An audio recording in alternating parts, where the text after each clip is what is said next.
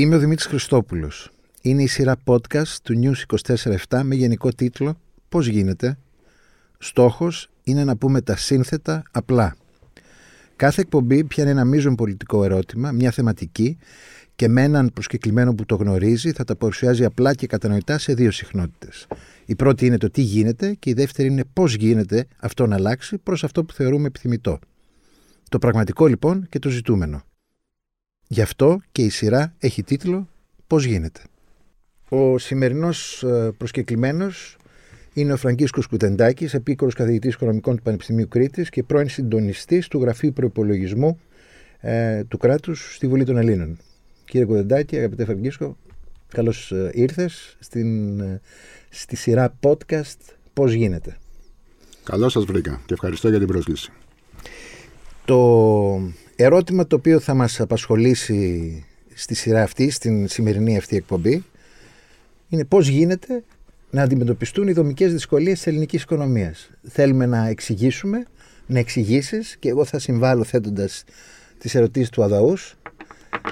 Ποια είναι τα βασικά προβλήματα που έχει η οικονομία της χώρας μας, χωρίς διασύδια, χωρίς εξοραϊσμούς και να δούμε πώς γίνεται με τα υπερβούμε, πώς γίνεται να αντιμετωπίσουμε. Άρα λοιπόν η πρώτη ερώτηση που θέλω να κάνω σε έναν άνθρωπο σαν και σένα είναι η εξής.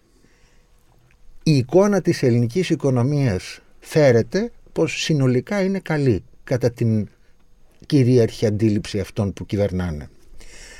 Ωστόσο, εγώ τουλάχιστον αντιλαμβάνομαι ότι υπάρχουν μείζωνα προβλήματα τα οποία σχετίζονται με μια αγοραστική δύναμη των ανθρώπων που διολυσθένει, με μια φτώχεια που παγιώνεται ως κατάσταση και ως ε, συνέστημα και με μια ακρίβεια η οποία ουσιαστικά επαναφέρει την, ε, μια δυσκολία στην επιβίωση που συγκρίνεται χωρίς να είναι ακριβώς ίδια με τα πρώτα χρόνια της λιτότητας.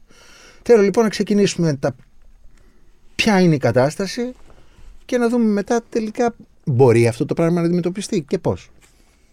Να ξεκινήσουμε από, από τη βασική διαπίστωση που είναι σε ένα βαθμό ε, αληθής, είναι και σε ένα βαθμό λίγο εξοραϊσμένη, λίγο ωρεοποιημένη για την κατάσταση της ελληνικής οικονομίας. Από πολλές απόψεις μπορούμε να πούμε ότι πράγματι η ελληνική οικονομία είναι σε κατάσταση ε, καλύτερη από εκείνη που ήταν ε, πριν από 10 χρόνια, ας πούμε, έτσι, ε, εν μέσω της κρίσης και των ε, μνημονίων. Ε, έχει από πολλές πλευρές, καταγράφει μάλλον από πολλές πλευρές θετική εικόνα, είτε όσον αφορά το ΑΕΠ, είτε όσον αφορά την ανεργία, την απασχόληση, τους μισθούς και, και μια σειρά παραμέτρους που μπορεί κανείς να διακρίνει έτσι, τουλάχιστον σε ένα πρώτο επίπεδο την κατάσταση της οικονομίας. Αυτό όμως είναι μια πρώτη ανάγνωση.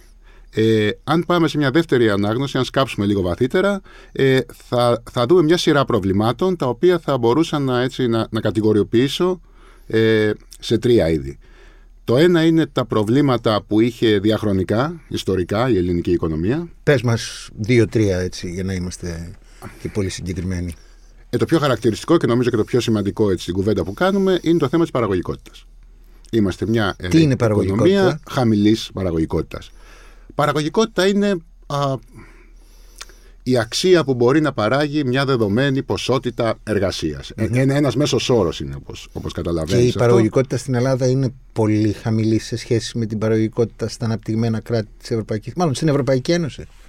Ναι, είναι χαμηλή. Ε, αν, αν κοιτάξουμε τα τελευταία στοιχεία έτσι και μετρήσουμε την, ε, την ε, παραγωγικότητα ως προστιθέμενη αξία να απασχολούμενο, διαιρέσουμε δηλαδή την προστιθέμενη αξία της οικονομίας με τον αριθμό των απασχολούμενων mm. της οικονομίας και βγάλουμε ένα μέσο όρο. Ε, στα τελευταία στοιχεία του 2021, αν δεν κάνω λάθος, ε, στην Ελλάδα ήταν στα 23.000 ευρώ, ενώ ο μέσος όρος στην Ευρωπαϊκή Ένωση ήταν στα 60.000 ευρώ.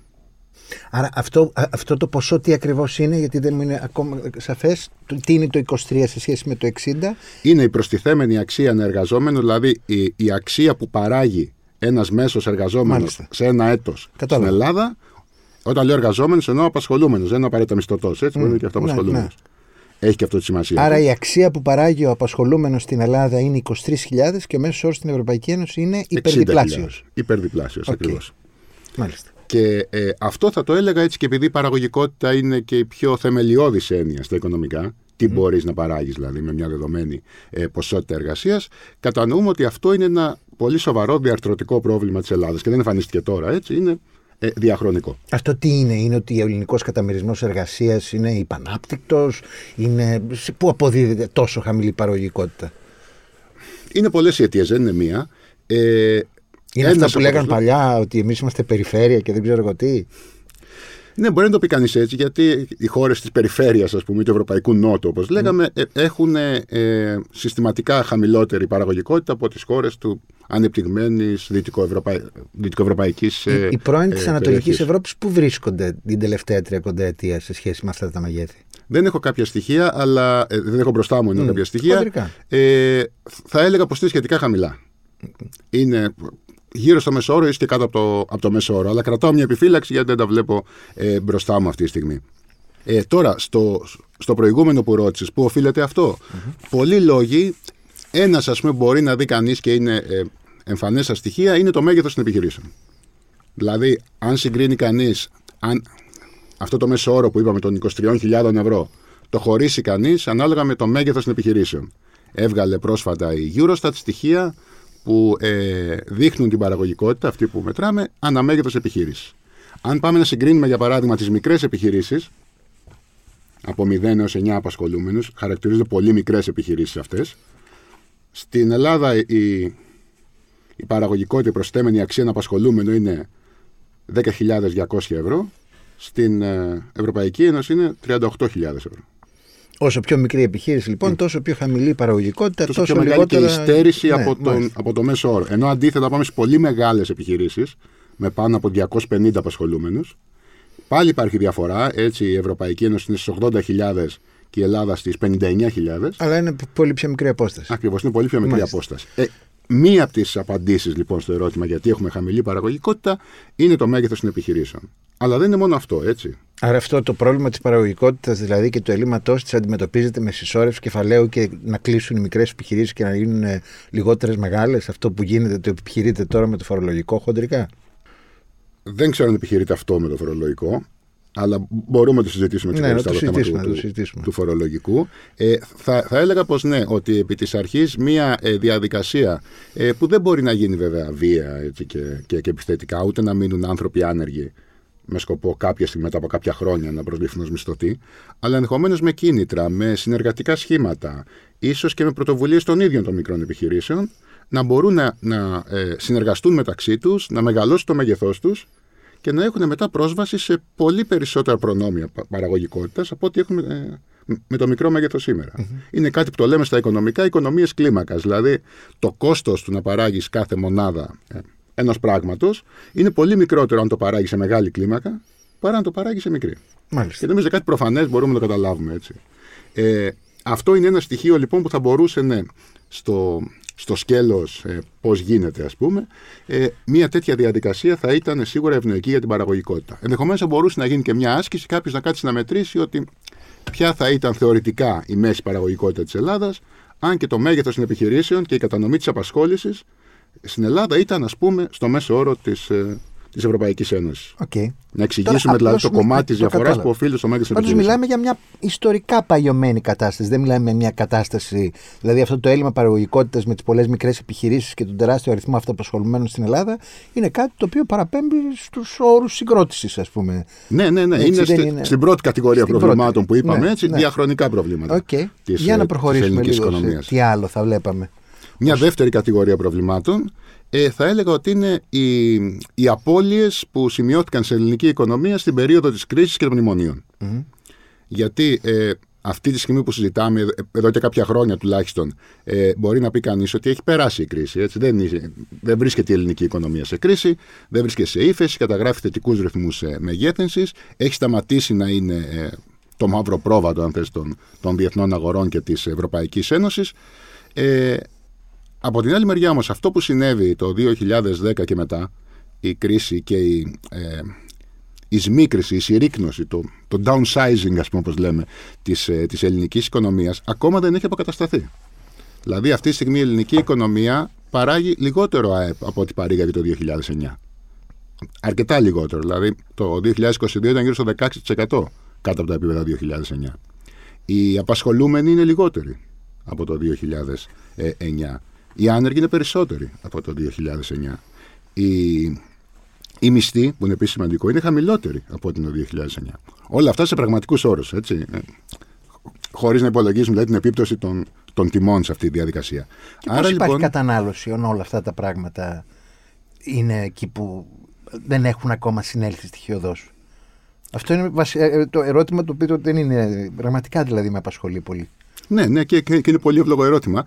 Ε, η κατανάλωση υπάρχει πρώτον γιατί ε, υπάρχει ένα ελάχιστο επίπεδο κατανάλωσης. Που, Ούτως ή άλλως. Που ό,τι και να κάνεις δεν μπορείς να πέσεις κάτω από αυτό. Θα βρεις με τον ένα ή τον άλλο τρόπο τέλος πάντων ε, ε, τον τρόπο να την, να την πραγματοποιήσεις αυτή την κατανάλωση. Το δεύτερο είναι, και, και το είδαμε στα, στα περσινά στοιχεία, ε, για το 2022 εννοώ, όπου η Ελλάδα ήταν η χώρα που μείωσε δραματικά τις αποταμιεύσεις της. Αυτό είναι εντυπωσιακό, ενώ σε όλες σχεδόν τις χώρες της Ευρωπαϊκής Ένωσης, με εξαίρεση νομίζω την Πολωνία που είχε μια οριακή μείωση, η Ελλάδα κατέγραψε μείωση των αποταμιεύσεων σε ένα ποσοστό της τάξης του 4%. Συζητάμε για την περίοδο 2010-2019 και Συζητάμε για το 2022 τώρα. Okay. Συζητάμε για το 2022. Ε, πράγμα που σημαίνει ότι Άρα δεν υπάρχει άλλο λίπος. Ένα κομμάτι της κατανάλωσης, ένα κομμάτι της κατανάλωσης που, που είδαμε να αυξάνει το 2022, έτσι είχε ε, ε, θετικό ρυθμό ε, η κατανάλωση, προήλθε από αυτό που λέμε mm. τρώμε από τα έτοιμα. Mm. Έτσι, από τις αποταμιεύσεις που συσσωρεύτηκαν ενδεχομένως κάποια στιγμή στο, στο παρελθόν, είτε μέσω των μεταβιβάσεων στην περίοδο της πανδημίας, είτε πριν. Α, αλλά υπάρχει και ένα άλλο σημείο που πρέπει να προσέχουμε εδώ, ότι αυξάνεται η κατανάλωση και παραμένει υψηλή σαν ποσοστό του ΑΕΠ, Ενός ΑΕΠ όμως που, που, που μικραίνει. Που μειώνεται. Ναι, ναι. Έτσι, δηλαδή, το να λέμε ότι η κατανάλωση, ξέρω εγώ, η ιδιωτική Άρα αυξάνεται κατανάλωση. σχετικά. Ακριβώς. Αυξάνεται όπως αυξάνεται και όλο το ΑΕΠ μαζί. Έτσι. Ε, αλλά δεν είναι ότι ε, καταναλώνουμε περισσότερο από ό,τι καταναλώναμε το mm-hmm. 2009. Καταναλώνουμε λιγότερο από ό,τι καταναλώνουμε το 2009. Μάλιστα. Αν, μέσα σε αυτήν την ιστορία της κατανάλωσης διαβάζουμε καθημερινά ότι το μεγαλύτερο πρόβλημα που αντιλαμβάνονται οι πολίτες ως ε, ζήτημα επιβίωσης στην καθημερινότητά τους είναι η ακρίβεια. Και η ακρίβεια πλέον είναι κάτι το οποίο προφανώς δεν αφορά μόνο τους φτωχούς ή τους πολύ φτωχούς, αλλά πλέον αφορά ας πούμε πολύ διευρυμένα κομμάτια του πληθυσμού ας πούμε, με όρους ε, επιβίωσης, με όρους ε, καθημερινής αναπαραγωγής της, του βιωτικού προγράμματος. Ερώτηση, η ακρίβεια από τι προέρχεται; Ένα. Δύο, δεύτερη ερώτηση. Μπορεί να αντιμετωπιστεί σε εθνικό επίπεδο και τι, τι είναι η ελληνική εκδοχή της ακρίβειας; Γιατί η ακρίβεια ξέρω ότι έχει όλος ο κόσμος ας πούμε μετά, ξέρω εγώ εδώ και μετά τον COVID ας πούμε. Πες μας τις αιτίες του γενικού και μετά να έρθουμε λίγο στο ελληνικό, το ειδικό. OK. Okay. Ε, καταρχάς ε, η ακρίβεια και ο πληθωρισμός είναι δύο διαφορετικά πράγματα. Έτσι. Η ακρίβεια είναι όταν τα πράγματα είναι ακριβά σε μια δεδομένη χρονική στιγμή. Ο πληθωρισμός είναι δυναμική, ας πούμε, είναι και δίνει το ρυθμό μεταβολής των τιμών μέσα σε ένα έτος ή σε ένα μήνα. Πόσο αυξήθηκαν ας πούμε, οι τιμές σε σχέση με πέρσι, ας πούμε. Αυτό είναι ο, ο πληθωρισμός. Ε, και, και το λέω αυτό γιατί. Γιατί υπάρχει πολλές φορές η εντύπωση ότι αν ε, μειωθεί ο πληθωρισμός, αν ο πληθωρισμός γίνει 2 ή 1 ή 0%, θα μειωθούν και οι τιμές. Αυτό δεν ισχυει Έτσι. Αν ο πληθωρισμός είναι 0, ας πούμε, σημαίνει ότι οι τιμές δεν αυξάνονται άλλο. Σταματάνε εκεί που βρίσκονται τώρα. Δηλαδή, ε, το να λυθεί το θέμα του πληθωρισμού, ας πούμε, να μηδενιστεί ας πούμε, ο πληθωρισμός αύριο, ε, δεν λύνει και το θέμα της ακρίβειας. Δεν θα γίνουν φτηνότερα αυτά που σήμερα διαπιστώνουμε. Απλά θα, θα σταματήσουν να Θα σταματήσουν να αυξάνονται ακριβώς. Έτσι, το, το, Καλό είναι αυτό. αυτό. Ναι, καλά. Ναι. Προ, προ, Προφανώς είναι καλύτερο ναι. να συνεχίσουν να αυξάνονται. Ναι. Έτσι. Ε, να, να δούμε τώρα όμως το, τον πληθωρισμό σε όλες τι διαστάσεις. Πρώτα απ' όλα σε αυτό που ρώτησα, όπου προήλθε όλο αυτό το, το γεγονός. Ε, η αίσθηση που υπάρχει είναι ότι ε, συνέπεσαν πολλά πράγματα μαζί. Το πρώτο ήταν ε, η λήξη της πανδημίας και της μειωμένης κατανάλωσης που υπήρχε για ένα μεγάλο χρονικό διάστημα. Και με το που ε, άνοιξε πάλι η οικονομική δραστηριότητα, ε, σημειώθηκαν προβλήματα στις εφοδιαστικές αληθείες παγκοσμίως.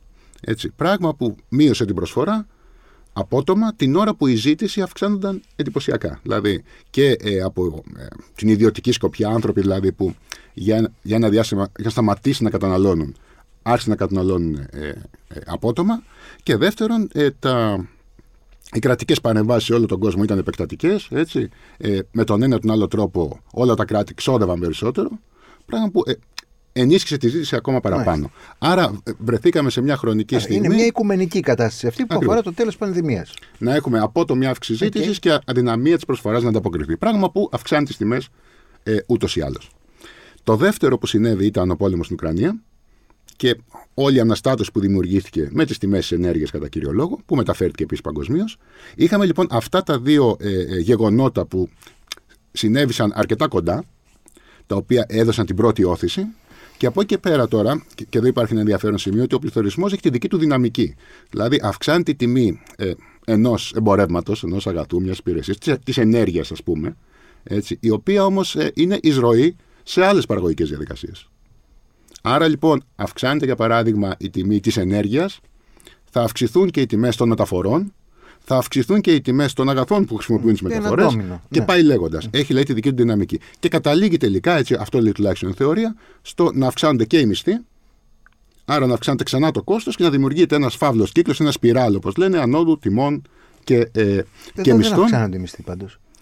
Εδώ ακριβώς και, και αυτό είναι το τρίτο στοιχείο που έχει ενδιαφέρον, ότι ο πληθωρισμός αυτή τη φορά, ενώ προήλθε από το κόστος, από ε, ενέργεια για παράδειγμα, ή, Από ή- την ή- αύξηση, ή- ή- δηλαδή, του κόστους, Ακριβώς, μια μάλιστα. αύξηση του κόστου, από ένα, Ναι, ναι. ένα σοκ από την πλευρά τη προσφοράς, όπως το, όπως το λέμε. Από εκεί και πέρα, αυτό δεν έφτασε στους μισθούς. Δηλαδή, δεν άρχισε να, να, να αναπαράγεται και να ανατροφοδοτείται από μια αύξηση των μισθών, αλλά από, ότι, από μια αύξηση των κερδών. Και αυτό είναι το ενδιαφέρον στοιχείο εδώ. Και το έγραψε πριν από κάποιους μήνες και το δούνου του σε μια έκθεσή του, ότι έχουμε αυτό που λένε gridflation, δηλαδή πληθωρισμός απληστίας. Ότι, για παράδειγμα, μια επιχείρηση θα δει τι εισρωέ της, το κόστος της να αυξάνεται, ας πούμε, 10% και θα αυξήσει τις τιμές της 15%. Άρα τελικά θα βγει κερδισμένη η επιχείρηση από αυτή τη διαδικασία. Και Άρα υπάρχει μια βουλημία, ας το πούμε έτσι. βουλημία, απληστία. Ναι, Τώρα ναι. η λέξη δεν ξέρω αν Ναι, είναι καταλαβαίνω, εντάξει. Α, δεν θέλω λίγο να. ακριβώς αυτό Ναι. που εννοούμε, αλλά ότι η κινητήρια δύναμη του πληθωρισμού, και αυτό είναι ε, πρωτοφανές κατά κάποιο τρόπο, είναι τα κέρδη. Και δεν είναι οι μισθοί.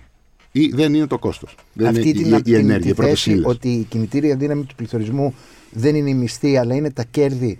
Την μοιράζεται, ας πούμε, το mainstream των συναδέλφων σου ή θεωρούν ότι. Διεθνές Νομισματικό διε- Ταμείο το δούνο του. γράφει. Α, Δηλαδή δεν το εντάξει. γράφει κάποιος Ναι, σωστά. Δεν το λέει εναλλακτικός, κανένας, ε, ετερόδοξος, ναι, παράξενος, ας μάλιστα, πούμε. οκ. τύπος. Το γράφει, ναι, προφανώς το, Και το τι δούνο γίνεται του εδώ, τι είναι. κάνουμε δηλαδή με αυτό; Τι κάνουμε με αυτό; Εδώ αρχίζουν τώρα τα δύσκολα. Δηλαδή, πρώτα απ' όλα, ο, ο πληθωρισμός έχει μία συνταγή αντιμετώπισης που λέγεται Κεντρική Τράπεζα, αύξηση ε, επιτοκίων, μείωση ρευστότητας πρακτικά, δυσκολία δηλαδή να, να δανειστεί κάποιος. Να το πω έτσι με, με πολύ απλά λόγια.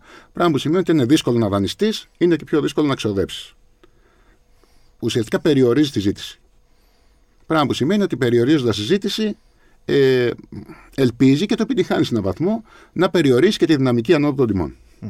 Έτσι. Αυτή είναι η παραδοσιακή συνταγή εδώ και με 100 χρόνια, ξέρω Ναι, εγώ. αυτό ξέρουμε να και- κάνουμε. Ναι. Και αυτό που κάνουν κεντρικές τράπεζες έτσι εδώ και 1,5 χρόνο περίπου δύο και στην Ευρώπη και στην ε, Αμερική και στην Ιαπωνία και, και οπουδήποτε αλλού, ότι έχουν αυξήσει τα επιτόκια, το κόστος του χρήματος δηλαδή, προκειμένου να συγκρατήσουν συζήτηση και τις τιμές. Αυτή είναι η παραδοσιακή συνταγή και σε έναν βαθμό δουλεύει, έτσι. Βλέπουμε τον πληθωρισμό να πέφτει δηλαδή. Ξαναλέω, για να μην το ξεχνάμε, δεν θα πέσουν οι τιμές. Ναι, κατάλαβα. θα μείνουν οι τιμές εκεί που είναι. Ε, Δηλαδή δεν αντιμετωπίζεις διακρίβεια δηλαδή, Ναι. αλλά διακόπτεται η, η αύξησή της. Ακριβώς. Η ακρίβεια είναι εκεί. Δηλαδή, όσο ναι, το ακριβά είναι κατάλαβα, τώρα, θα, θα θα είναι πέσει. και αύριο. Απλώς σταματάει να, συ- Ναι. να, να, να, να εξελίσσεται αυτό, να γίνεται ακριβότερα. Το, το άλλο στοιχείο τώρα, που είναι και επίσης το, το πρωτότυπο της ιστορίας, είναι μια συζήτηση που ξεκίνησε και αυτή πριν από ένα-ενάμιση χρόνο και έλεγε τι, ότι ε, μήπως θα πρέπει να αρχίσουν τα κράτη να παρεμβαίνουν και να ελέγχουν τις τιμές. Μήπως δηλαδή θα πρέπει ε, ο- ε, ο πανεπατικός ρόλος των κρατών, και όταν λέω κρατών εννοώ και με τις κεντρικές τράπεζες μαζί, έτσι όλο το, το δημόσιο σύστημα, ε, θα πρέπει να, να βάζει ελέγχους. Ελέγχους τιμών, δηλαδή ε, παρεμβάσεις οι οποίες είναι συνήθισες. Άρα όχι κράτος νυχτοφύλακας, αλλά ένα κράτος το οποίο παρεμβαίνει όπως παρένευαν τα σκληρά κοινωνικά κράτη, ας το πούμε. Η παλιότερα. έλεγχη τιμών, ας πούμε, είναι μέτρο που, που, που, που έπαιρναν τα κράτη σε περίοδους πολέμου. Έτσι, για να αντιμετωπίζουν, για παράδειγμα, φαινόμενα μαύρης αγοράς ναι, κτλ. ρησκοκέρδειας κλπ. Έτσι. Ε, και, και, και ενώ αυτό διατυπώθηκε έτσι, στην αρχή αντιμετωπίστηκε με κάποια ηρωνία, με κάποιο. και είναι αυτά που λέτε, ας πούμε, δεν γίνονται αυτά, αυτά τα πράγματα, φαίνεται πως πλέον είναι ε, κοντά στο mainstream. Δηλαδή, ε, έχουν αντιληφθεί. Άρα αλλάζει το, το mainstream. Τοποθετείται πολύ πιο ε, παρεμβατικά και πολύ πιο κοντά σε πολιτικές αναδιανομής και ενός κοινωνικού κράτους, ας πούμε, το οποίο παρεμβαίνει στην καθημερινότητα της οικονομίας και φεύγει από αυτό το οποίο είχαμε συνηθίσει, ναι. ξέρω εγώ, το πολύ μονεταριστικό, το πολύ... Δεν θα το πήγαινα τόσο μακριά. Θα έλεγα δηλαδή πως είναι μια λογική πως ο, φαινόμενα, ε, να το πω αλλιώς, όταν η οικονομική ελευθερία όπως την mm. γνωρίζει κανείς ε, μπορεί να δημιουργήσει σοβαρά προβλήματα σε μια χώρα. Και όταν λέω σοβαρά προβλήματα, δεν εννοώ προβλήματα φτώχειας ή δυσκολίας επιβίωσης, αλλά προβλήματα σταθερότητας. Δηλαδή, όταν έχεις υψηλό πληθωρισμό, σου δημιουργεί μια σειρά προβλήματα. Δεν έχει να κάνει μόνο με το ότι τα αγαθά είναι ακριβότερα για έναν ε, άνθρωπο με χαμηλό εισόδημα. Είναι και το γεγονός ότι λειτουργεί όπω σταθεροποιητικά ο πληθωρισμός. Μειώνει τις πραγματικές αξίες κτλ. Ε, αυτό δηλαδή η, η αναγνώριση ότι το κράτος δικαιούται να παρέμβει όταν η οικονομική ελευθερία δημιουργεί η, η, ατομική οικονομική ελευθερία δημιουργεί ένα συλλογικό πρόβλημα. Αυτό είναι, είναι λίγο πολύ αποδεκτό, έτσι, δεν είναι ε, ναι. ε, ε, πρωτότυπο. Αλλά στο να μπαίνει στο, στους ελέγχους των τιμών, γιατί ε, θεωρήθηκε στην αρχή ε, υπερβολικό. Ναι, ακραία, θεωρήθηκε υπερβολικό. Όχι. Πλέον, όχι και τόσο. Πλέον, ναι. δηλαδή, αυτό έχει γίνει και λίγο αποδεκτό. Ε. για παράδειγμα, έτσι, γίνονται τέτοιες παρεμβάσεις και εδώ στην Ελλάδα, με το το καλάθι του νοικοκυριού. Το οποίο εντάξει, okay, η αποτελεσματικότητά του είναι κάτι που ναι, πρέπει ναι, να. Ναι, να... Ναι. Υποσυζήτηση. Ακριβώς την υποσυζήτηση. Ε, Όμως είναι σε αυτό το σκεπτικό. Είναι σε αυτό το σκεπτικό ότι ε, επιλέγουμε κάποια αγαθά και λέμε ότι σε αυτά η τιμή δεν μπορεί να πάει πάνω από κάποιο επίπεδο τέλος πάντων που το, που το ορίζουμε έναν άλλο τρόπο. Αυτό το συμμερίζονται οι κυρίαρχε πολιτικές απόψεις που, που κυβερνάνε την Ελλάδα, την Ευρώπη κτλ. ή τώρα το βλέπουν μόνος ως μια λύση ε, πώς να το πω, έκτακτης ανάγκης και μετά θα επανέλθουμε στο κλασικό μοντέλο η αγορά τα ρυθμίζει όλα. Σίγουρα λύση έκτακτης ανάγκης είναι. Δεν, okay. δεν μπορώ να φανταστώ λέει, σε, σε, μόνιμη βάση έτσι, έναν μηχανισμό που μπορεί να ορίζει έτσι, mm. τις τιμές πολλών πραγμάτων ε, διοικητικά. Mm. Είναι και δύσκολο ενώ και, και πρακτικά να γίνει κάτι τέτοιο αλλά ε, έχει γίνει σε ένα βαθμό αποδεκτό ότι δικαιούται το κράτος να έρθει και να παρέμβει και να βάζει ας πούμε ανώτατες τιμές σε μια σειρά αγαθών που θεωρεί κρίσιμα, δεν μπορεί να το κάνει ε, σε όλα.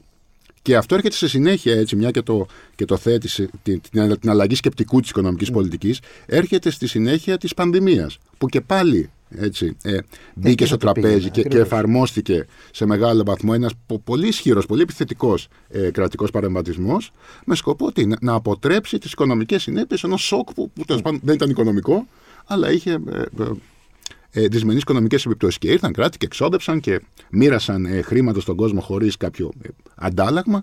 Πράγματα που δεν τέλος πάντων συνέβαιναν εδώ και χρόνια. Ναι, ε, ναι λοιπόν, ε, από αυτή την άποψη. Και ξέρεις τώρα, ε, η οικονομική θεωρία, η οικονομική επιστήμη δεν είναι κάτι στατικό. Ανάλογα με το τι συμβαίνει και με το τι προκλήσεις προκύπτουν, αλλάζει και ο τρόπος σκέψης. Έτσι είναι η επιστήμη. Δεν αλλάζει με την ταχύτητα που θα, που ναι. θα περίμενε κανείς. Ενδεχομένως δηλαδή το θέμα των ελέγχων τιμών και τις επιπτώσεις στον πληθωρισμό να το συζητάμε μετά από 5-10 χρόνια. Μάλιστα.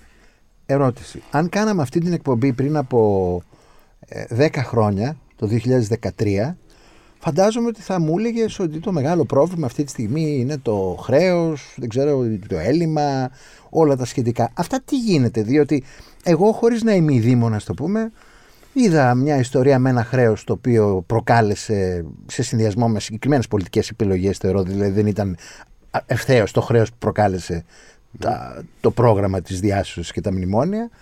Αλλά για πολύ καιρό λέγαμε ότι εν περιπτώσει, αυτό, αυτό είναι το πρόβλημα. Μια ολόκληρη αυτομαστιγωματική αντίληψη για την Ελλάδα που καταναλώνει περισσότερα από όσα παράγει και πάει λέγοντας. Τώρα όλα αυτά που είναι. Δηλαδή έχουμε ένα χρέος το οποίο, αν δεν κάνω λάθος, συνεχίζει να είναι τεράστιο. Δεν νομίζω ότι αυτό το πράγμα εξυπηρετείται. Που, που αυτά τα πράγματα έχουν φύγει, δηλαδή δεν μας απασχολούν, το, ξέρω εγώ. Προφανώς και μας απασχολούν. Και μια και το έθεσε στο το θέμα του χρέους, να σου πω ένα στοιχείο μόνο, έτσι. Γιατί, ξέρεις, υπάρχει μια ε, λαϊκή σοφία, δεν ξέρω πώς ακριβώς το χαρακτηρίζω, που λέει ότι δεν έχει σημασία πόσα χρωστάς. Ναι. Σημασία έχει πόσα πρέπει να πληρώσεις. Ακριβώς. Δηλαδή, και, και να πω ένα νούμερο γιατί το είχα πρόσφατα, το κοιτούσα. Το 2009 έτσι, η Ελλάδα είχε χρέος 300 δισεκατομμύρια ευρώ. Δημόσιο χρέος, συνολικό χρέος της ε, γενικής κυβέρνησης. 126 κόμμα κάτι του ΑΕΠ. Ναι. Ωραία. Πλήρωνε τόκους για αυτό το χρέος 12 δις περίπου. Ετησίως. Το 2009 βασικά πλήρωσε Ναι, ναι. 12 δις τόκους μόνο, έτσι. Δηλαδή το 5% του ΑΕΠ. Κάνουμε τώρα μια χρονική μετατόπιση και πάμε στο 2022. Το χρέος της Ελλάδας είναι 356,6 δις. Είναι δηλαδή 55 δις παραπάνω από ό,τι το 2009. Και είναι 172% του ΑΕΠ.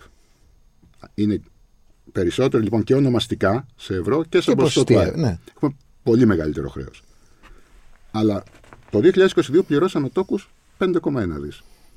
Δηλαδή το 2,5% του ΑΕΠ. Γιατί σας λέω αυτά νούμερα τώρα; Γιατί αυτό που έκανε η Ελλάδα Ναι, συγγνώμη όμως. Το χρέος θα μένει έτσι, δηλαδή εμείς μόνο τόκους θα πληρώνουμε; Έτσι δουλεύει το σύστημα; συγγνώμη κιόλας. δεν πληρώνουμε μόνο τόκους. Ναι. Ε, αυτό όμως που νοείται καθαρή δαπάνη είναι οι τόκοι. Το Οκ. υπόλοιπο χρέος δηλαδή μπορεί να εξοφλήσεις ε, 10 δις στον Α, δανειζόμενος αυτά 10 δις από τον Β. Ναι. Δανείζεις από κάπου και εξοφλείς κάποιον άλλον. Άρα το, το ποσό που εξοφλείς, το κεφάλαιο όπως λέμε του χρέους, δεν έχει τόση σημασία. Δεν είναι δαπάνη. Μάλιστα. Γιατί το δανείζεις από κάποιον για να ξεχρεώσεις κάποιον άλλον. Ναι. Αλλάζει αυτό στον οποίο χρωστάς. Το ποσό που χρωστάς μπορεί να μένει ίδιο. Ναι. Ε, αυτό που είναι καθαρή εκροή ας πούμε, από το οικονομικό σύστημα είναι η τόκη. Και όλο Είναι αυτό που έγινε η- στην η Ελλάδα. πραγματική όλη αυτή- επιβάρυνση, δηλαδή. Όλη αυτή, αυτό που έγινε με τα μνημόνια, ξέρω εγώ. Τι, Θα πάμε, θα προς πάμε. τι, ας πούμε. να- Θα, θα, θα πάμε να, να τελειώσουμε το κομμάτι του Ναι, χρέους. sorry, ναι, ναι. Ότι αυτό που έγινε και τελείωσε τελικά το μνημόνιο το 2018, τα μνημόνια μάλλον γιατί δεν ήταν, Ναι. ήταν τρία, ήταν μια ε, συμφωνία για τη ρύθμιση του χρέους. Και είπε ότι η Ελλάδα δανείστηκε ένα μεγάλο μέρος ε, του, του χρέους, ακόμα και σήμερα της Ελλάδας, ε, δεν προέρχεται από ιδιωτικές τράπεζες, προέρχεται από τον ESM, από την Ευρωπαϊκή Κεντρική Τράπεζα ή τα πρώτα διακρατικά δάνεια κλπ. Α- Από, από θεσμικούς φορείς τέλος πάντων. Έτσι. Το οποίο ήταν ε, με αρκετά ευνοϊκούς όρους για τα δεδομένα που υπάρχουν ε, στο, στο δανεισμό και με πολύ μακριά περίοδο αποπληρωμής. Αυτό σημαίνει ότι η επιβάρυνση που έχει η Ελλάδα κάθε χρόνο, ας πούμε, στον προπολογισμό της για να εξυπηρετεί αυτό το χρέος είναι αρκετά μικρή σε σχέση με το μέγεθος του χρέους, πάντα μιλώντας. Μάλιστα. Έτσι. Ε, Αυτό λοιπόν είναι το κομμάτι της ρύθμισης του χρέους. Που σημαίνει πρακτικά τι, ότι το χρέος πλέον δεν Άρα, είναι κάτι συγγνώμη, που αυτό μπορεί είναι να σου ε, προϊόν μιας δημιουργήσει πρόβλημα. πολιτικής απόφασης. Δεν είναι. Γιατί αν δεν είναι το μέγεθος του χρέους καθε αυτό, από αυτό που μου λες, αυτό καταλαβαίνω, δικαιώνονται αυτοί που λέγαν και τότε ότι τελικά δεν είναι το χρέος που προκαλεί αυτή την ιστορία, είναι ο τρόπος με τον οποίο ιδεολογικά λειτουργεί το χρέος, ας το πούμε, και πώς Δεν είναι γίνεται το ιδεολογικό χρέος. θέμα. Ξέρω εγώ. Το πόσο πρέπει να πληρώσει κάθε χρόνο δεν είναι ιδεολογικό θέμα. Είναι θέμα έτσι τη Πώς σύμβασης. γίνεται το 250 δις κάνει. να, να σου βγάζει φόρο, ε, πώς το λένε, τόκο, μικρότερο από τα 200 δις, ας πούμε. Αυτό λέω. Ακριβώς, για- Είναι πολιτικό θέμα, δεν Όχι, είναι; ε, ε, πολιτικό θέμα. Είναι προφανώς μια πολιτική συμφωνία. Δανειστήκαμε Ναι, από, αυτό κρά- λέω. από κράτη ή από οργανισμούς που Έτσι. ελέγχουν κράτη με πολύ καλύτερους όρους από ό,τι θα δανειζόμασταν, ας πούμε, στην αγορά. Αυτό είναι το θέμα. Η πολιτική συμφωνία είναι αυτή. Ε, αλλά δεν είναι ιδεολογικό το ζήτημα. Όχι, αυτό. απλώ εγώ λέω άσχετο σον και δεν το λέω μόνο ρητορικά.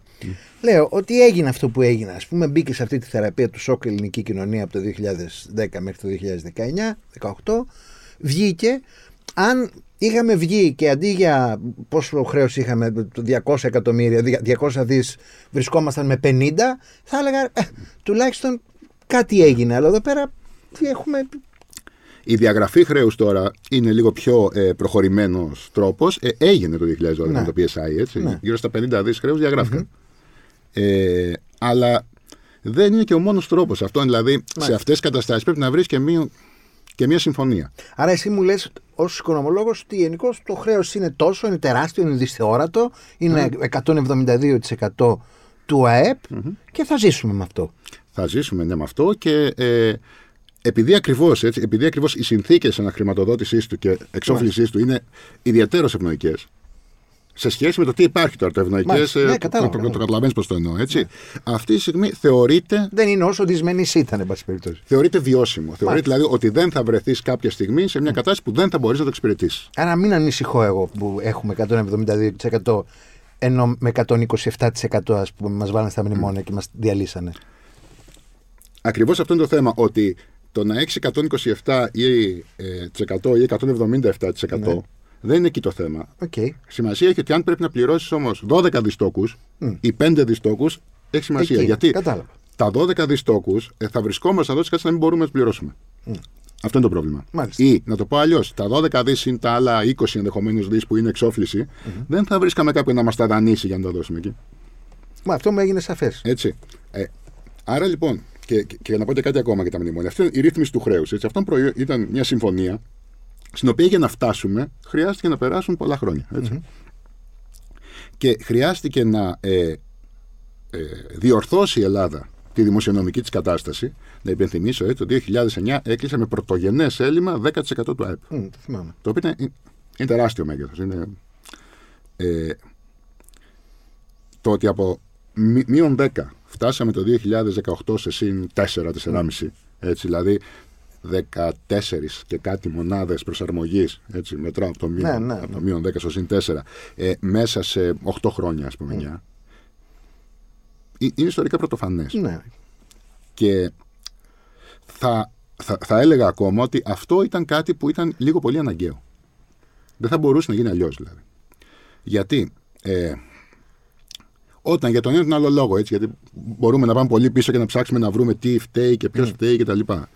Ε, άμα θες να την κάνουμε αυτή την κουβέντα. Όχι, θα εστιάσουμε λίγο τώρα στο τι μπορεί να γίνει τώρα, όχι. Ακριβώς. στο Αλλά, τι ε, πήγε λάθος. Εκείνη τη χρονική στιγμή που, που βρέθηκε μια χώρα με ένα κράτος που αδυνατούσε, να το πω συγκεκριμένα, αδυνατούσε να ανταποκριθεί στις υποχρεώσεις του. Έτσι. Όταν φτάνεις εκεί, ε, με τον ένα ή τον άλλο τρόπο αυτό πρέπει να διορθωθεί. Είτε θα διορθώνονταν με έναν ε, βίο και άτσαλο τρόπο, ενδεχομένως, σε μια έξοδο από την Ευρωζώνη, ας πούμε. Έτσι.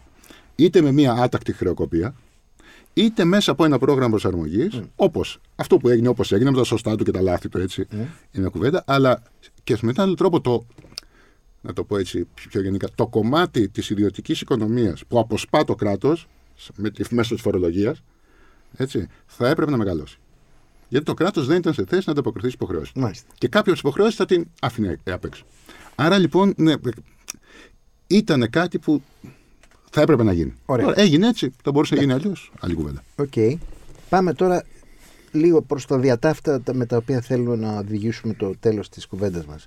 Ένα. Αγοραστική δύναμη των Ελλήνων. Αντιλαμβάνομαι ότι εδώ συζητάμε για συνθήκες κατακρίμνησης. Έχω δει δηλαδή ότι η Ελλάδα είναι αυτή τη στιγμή από το 2000 και ύστερα η τελευταία. Τι γίνεται σε σχέση με αυτό; Πληθωρισμός από τη μία μ- σταθερή μισθή, μάλλον μειωμένη μισθή, μισθή που βρίσκονται ακόμα πιο χαμηλά ας πούμε, από εκεί που ήταν ε, το 2009. Τι κάνουμε με αυτό; Εδώ δεν υπάρχει μια ειδική συνθήκη που θα πρέπει εμάς να μας κινητοποιήσει κάπως, σαν πολιτική κοινότητα. Υπάρχει το θέμα του πληθωρισμού, στο οποίο ξαναγυρνάμε Ναι. τώρα, έτσι. Και της έννοιας αγοραστικής δύναμης. Δηλαδή, πέραν από οτιδήποτε άλλο προκαλεί ο πληθωρισμός, γιατί αν μου επιτρέψεις μια παρένθεση έτσι από τα δημοσιονομικά, στα δημόσια οικονομικά ο πληθωρισμός λειτουργεί ιδιαίτερα ευεργετικά και για τα δημόσια έσοδα και για τη δυναμική του χρέους. Κλείνω την παρένθεση, αν θες, ε, επανερχόμαστε μετά. Στο κομμάτι της αγοραστική δύναμη, Άρα δεν είναι μόνο κακό πράγμα ο πληθωρισμός. ο πληθωρισμός είναι αυτό που λένε αναδιανεμητικό πράγμα. Μάλιστα. Κάποιος κερδίζει, κάποιος χάνει. Όπως λέγαμε πριν, κάποιες επιχειρήσεις μπορούν να αυξήσουν τις τιμές παραπάνω από το Ναι, κόστος, ναι, θα κερδίσουν. ναι, ναι, κάποιες ναι. άλλες που δεν μπορούν, θα χάσουν. Στο κομμάτι της αγοραστική δύναμης, ε, άμα δει κανείς τα στοιχεία και πάει και δει από το, από το 2021, ας πούμε, που ξεκίνησε, η- η- ξεκίνησε η αύξηση των, των τιμών μέχρι τα τελευταία στοιχεία στα μέσα του 2023. Τι έχει συμβεί με τιμές και μισθούς. Έχουμε το γενικό επίπεδο τιμών να έχει αυξηθεί περίπου 16%. Έτσι. Μ- Μετράω τώρα έτσι, μια, ένα μεγάλο διάστημα δύο, χ- δύο χρόνων. Περίπου, Στην έτσι. Ελλάδα. Ναι. Το, το μέσο επίπεδο τιμών, ο, ο Κατάλαβα, γενικός κατάλαβα. δείκτης που λέμε, και το επίπεδο τιμών στα είδη διατροφής έχει αυξηθεί 25,5%. Έτσι. Αυτό είναι κάτι που αφορά όλες τις οικονομίες της Ευρωπαϊκής Όχι, Ένωσης. όχι, της Ελλάδας. Της Ελλάδας. Η, η, η κάθε χώρα έχει το δικό της πληθωρισμό Ναι, το γιατί φαντάζομαι, ακριβώς οι το τιμές φαντάζομαι. είναι Ναι, ναι. διαφορετικές. Εγώ μιλάω για την Ελλάδα τώρα. 16 λοιπόν της εκατό ο μέσος όρος, 25,5 στα τρόφιμα. Οι ονομαστικοί μισθοί έχουν αυξηθεί 6,9%. Καταλαβαίνει κανείς λοιπόν εδώ ότι η, η αγοραστική δύναμη, α- αν τη μετρήσουμε για παράδειγμα, ωραία, με, με τον μισθό μου σήμερα, το δεύτερο τρίμηνο του 23, σε σχέση με το μισθό μου που είχα στο πρώτο τρίμηνο του 21, πόσα περισσότερα ή λιγότερα αγαθά μπορώ να αγοράσω; Αυτή είναι η αγοραστική δύναμη, έτσι. Αν λοιπόν πάμε στο σύνολο των, αγο- των αγαθών, σε ένα αντιπροσωπευτικό καλάθι, όπως λέμε, ε, των αγαθών που, που καταναλώνουμε, ε, η μείωση θα είναι περίπου 8%. Και αν πάμε μόνο σε τρόφιμα, αν υποθέσουμε δηλαδή ότι όλο το μισθό το δίναμε σε τρόφιμα, θα αγοράζαμε 15% λιγότερα τρόφιμα. Nice. Αυτό τώρα το καταλαβαίνει κανείς ότι ειδικά για χαμηλά εισοδήματα, που ούτως ή άλλως ένα μεγάλο κομμάτι του μισθού πάει σε τρόφιμα, έτσι που είναι είδος πρώτης ανάγκης. Φυσικά. Αυτό είναι Και μια. τα μεσαία πλέον στα τρόφιμα πάνω. όλα. Ναι, προφανώς αυτό ανεβαίνει. Δηλαδή, όταν κόβεις από κάτι, δεν θα κόψεις από τα τρόφιμα, από κάπου Ναι, αλλού ναι, θα ναι, κόψεις φυσικά. για να. ε, δηλαδή, δε- δε- δεν είναι εύκολο να μειώσεις και την κατανάλωσή σου, της ζήτησή σου των τροφίμων. Πρέπει να φας, τέλος πάντων. Είναι, είναι βασικό. Ε, καταλαβαίνει κανείς λοιπόν ότι εδώ έχει υπάρξει σοβαρή υποβάθμιση των συνθήκων διαβίωσης των ανθρώπων. Έτσι. Το- ει- Ειδικά των μισθωτών. Πάμε Ειδικά λοιπόν. των στο- μισθωτών, γιατί αυτό, αυτό μετράμε. Ναι, φυσικά. Πάμε λοιπόν προς το τελευταίο κομμάτι. Πώς γίνεται να αντιμετωπιστούν αυτά τα πράγματα στην Ελλάδα; Εντάξει. Άρα η εικόνα από ό,τι κατάλαβα είναι ότι η ελληνική οικονομία φυσικά δεν είναι στο χάλι που ήταν ξέρω εγώ, πριν από 10 χρόνια, με 12 κλπ. Όμως δεν χωράει και πολλούς εξοραϊσμούς η εικόνα. ε, Τα πράγματα είναι ζώρικα. Ε, άρα δεν, και σ- στο πανευρωπαϊκό επίπεδο είμαστε πάλι πολύ χαμηλά, αγοραστική δύναμη πολύ χαμηλά. Τι θα κάνουμε, πώς αυτά τα πράγματα μπορούμε να τα αντιμετωπίσουμε; Και αντιμετωπίζονται αυτή τη στιγμή με τον τρόπο που εσύ θεωρείς δόκιμο. Εύκολη απάντηση δεν υπάρχει προφανώς. Δεν είναι ότι πρέπει να γίνει αυτό και να λυθεί αμέσως ε, το, το πρόβλημα. Αν το είχε βρει, φαντάζομαι κάποιος, θα το, θα το ξέραμε και θα το, και θα το κάνουμε. Ε, νομίζω ότι υπάρχει ένα ζήτημα το οποίο συζητιέται και πολύ το τελευταίο διάστημα που και γύρω από τον πληθωρισμό και έχει να κάνει με το εξής. Ε, ένα αίτημα που ακούγεται και το έχουν κάνει και πολλοί, μείωση των φόρων. Μείωση, για παράδειγμα, του ΦΠΑ στα τρόφιμα ή, ή γενικότερα. Μείωση στον ειδικό φόρο κατανάλωσης στα καύσιμα. Και το σκεπτικό εδώ είναι τι, ότι ένα κομμάτι της τιμής, έτσι, αν ας πούμε ότι η, η τιμή αξία ενός ε, προϊόντος που βγαίνει στην αγορά είναι μισθή, είναι κέρδη και είναι και φόροι. Το λέω τώρα λίγο χοντρικά για να, για να, για να, για να το καταλάβουμε. Ε, έρχεται λοιπόν και λέει, «Α, αν μειωθούν οι φόροι, επειδή είναι ένα κομμάτι της τιμής και αυτό, ε, θα μειωθούν και οι τιμές. Άρα λοιπόν θα καταλήγει τελικά στο, στο σούπερ μάρκετ, στο ράφι του σούπερ μάρκετ ή οπουδήποτε άλλο, πιο φθηνό. Άρα και ο άνθρωπος που τέλος πάντων ε, αντιμετωπίζει πρόβλημα διαβίωσης θα βελτιωθεί η κατάστασή του. Έτσι. Ε, ακούγεται από πολλού, σε κάποιες περιπτώσεις έχει γίνει, σε κάποιες περιπτώσεις μπορεί να έχει νόημα, σε κάποιες όχι. Η προσωπική μου γνώμη είναι ότι αυτό δεν είναι λύση. Και, και να εξηγήσω γιατί. Για τρεις λόγους βασικά. Ο πρώτος είναι ότι θα υπάρχει απώλεια εσόδων, η οποία από κάπου θα πρέπει να καλυφθεί. Έτσι. Αυτό είναι το ένα. Το δεύτερο είναι ότι δεν είναι καθόλου δεδομένο με τις συνθήκες της αγοράς που έχουμε στην Ελλάδα ότι η μείωση των φόρων θα περάσει στις τιμές. Μπορεί να δούμε δηλαδή μια μείωση του ΦΠΑ στη μία στην άλλη κατηγορία αγαθών και υπηρεσιών και την τιμή να μείνει η ίδια που ήταν πριν.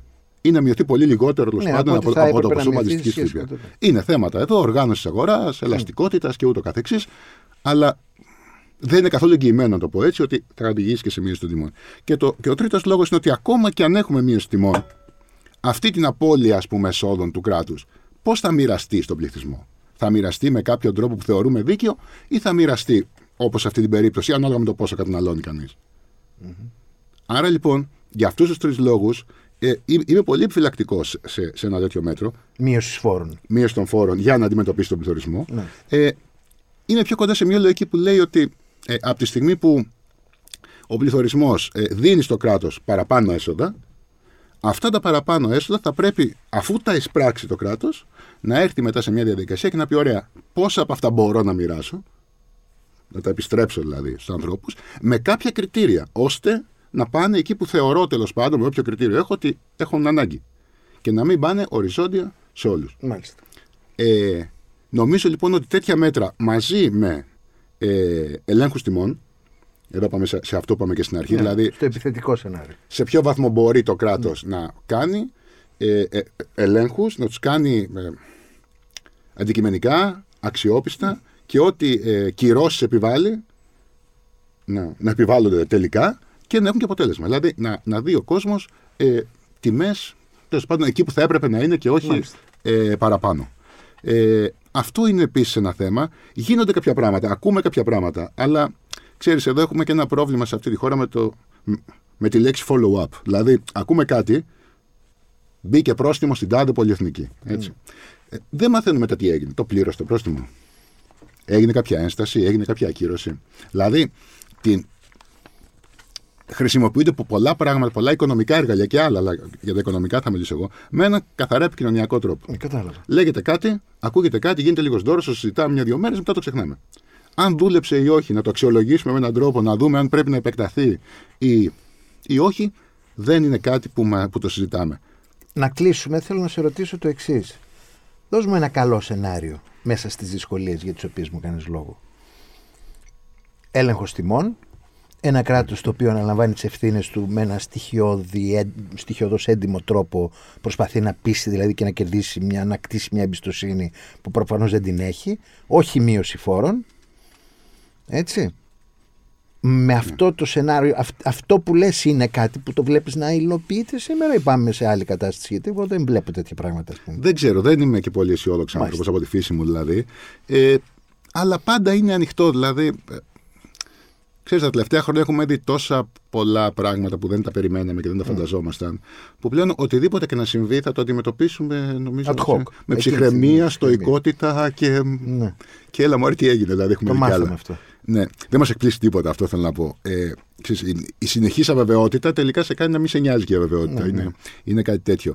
Ε, δε- δεν είμαι γενικά αισιόδοξος, αλλά δεν είμαι και απαισιόδοξος. Δηλαδή, ε, νομίζω ότι πάντα ε, ε, επειδή είμαστε και λόγω κουλτούρας των άκρων, είτε θα πρέπει κάτι να είναι ε, λόγος πανηγυρισμού, είτε θα πρέπει να είναι λόγος κατάθλιψης, να πέσουμε τα βάρη ναι, Δεν συμβαίνει ούτε το ένα ούτε το άλλο. Δηλαδή, υπάρχουν στοιχεία θετικά που, οκ, μπορεί να, να μην είναι ό,τι καλύτερο μπορείς να φανταστείς, αλλά τέλος πάντων προχωράει και, και, και εξελίσσεται. Υπάρχουν και στοιχεία ανησυχητικά.